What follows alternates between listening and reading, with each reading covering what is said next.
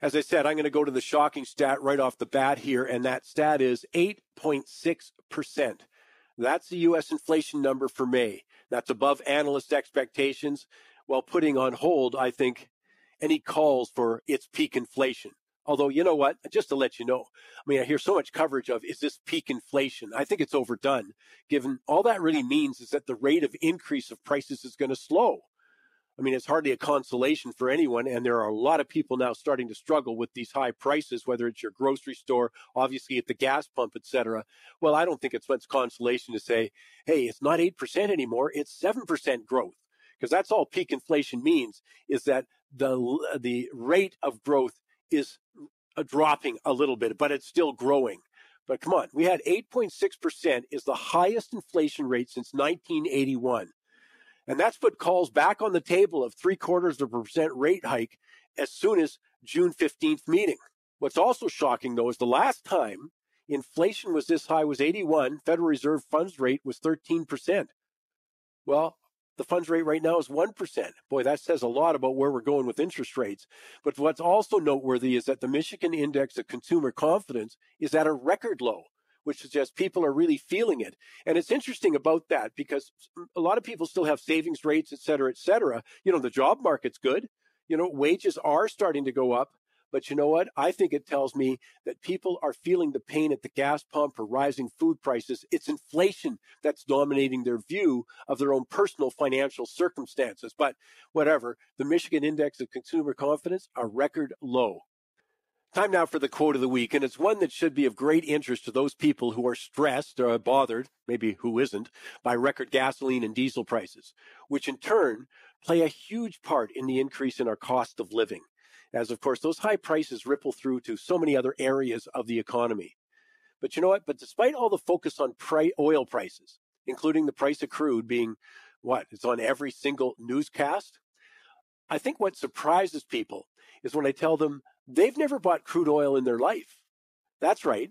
Virtually none of us buy crude oil. We buy products made from crude oil, like gasoline, diesel, propane, you know, jet fuels influenced, uh, motor oil, though, lubricants. But we don't buy crude itself. Even more surprising for many people is that the prices at the pump are not the primary mover or have not been primarily moved by the rising crude price. No, it's the lack of refining capacity to turn oil into gasoline or diesel. That pays a far bigger price. And whether we're talking about Canada, the US, or Europe, the demand for products like gas and diesel is far higher than the refineries can produce. It's as straightforward as that. Supply can't meet demand. So while oil prices, yes, they're high, the actual move though in diesel and gasoline is much more because they can't keep up with the demand, the supply can't coming out of the refineries. And boy, we got summer driving season coming, so the worry is that pump prices are going to get even higher. The question is though, then why don't we just increase the refining capacity?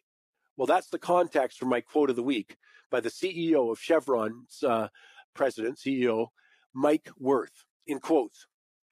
We haven't had a refinery built in the United States since the 1970s. My personal view is that there will never be another new refinery built in the United States.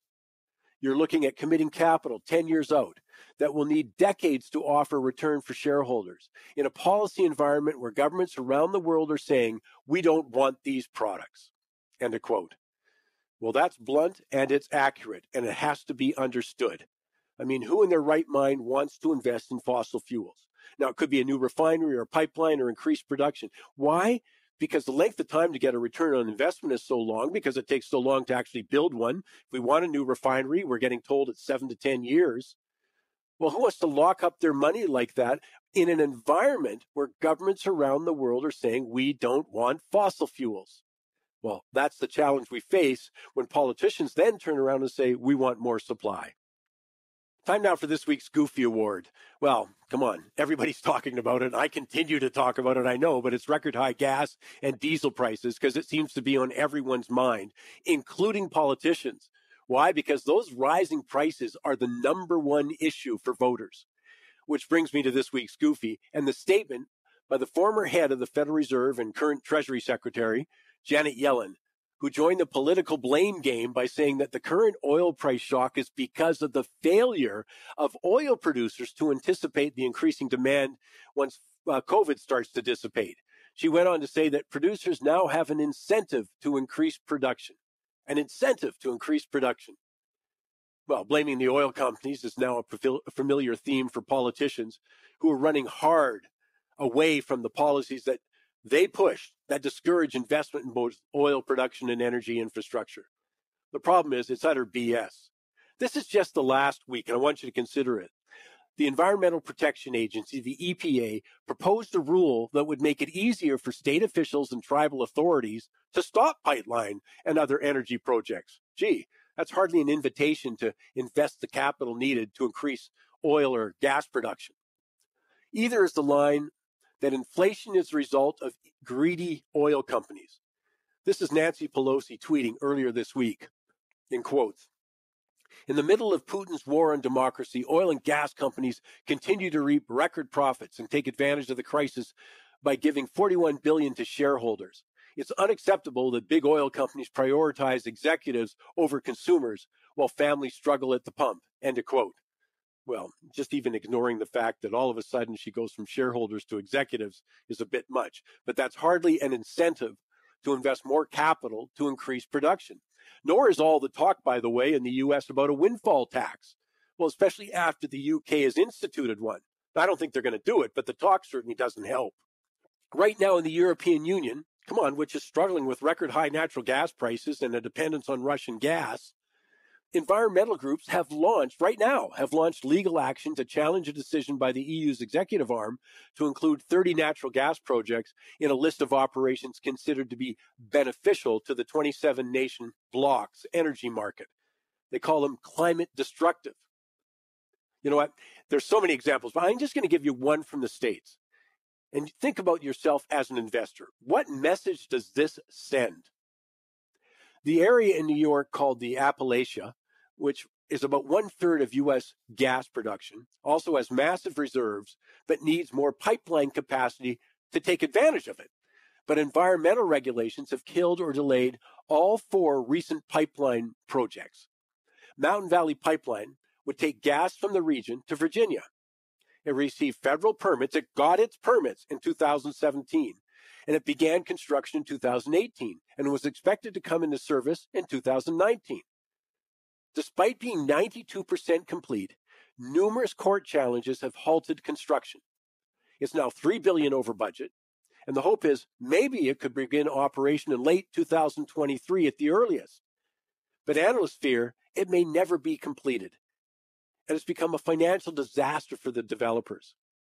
But think about that. The experience of Mountain Valley Pipeline is sending a resounding message to others who might invest in similar infrastructure. In a nutshell, it's the story of oil and gas development along with the development of new refineries, as the CEO of Chevron uh, alluded to in our quote of the week. Politicians and government officials like Treasury Secretary Yellen absolutely refuse to acknowledge the negative investment climate that they've created.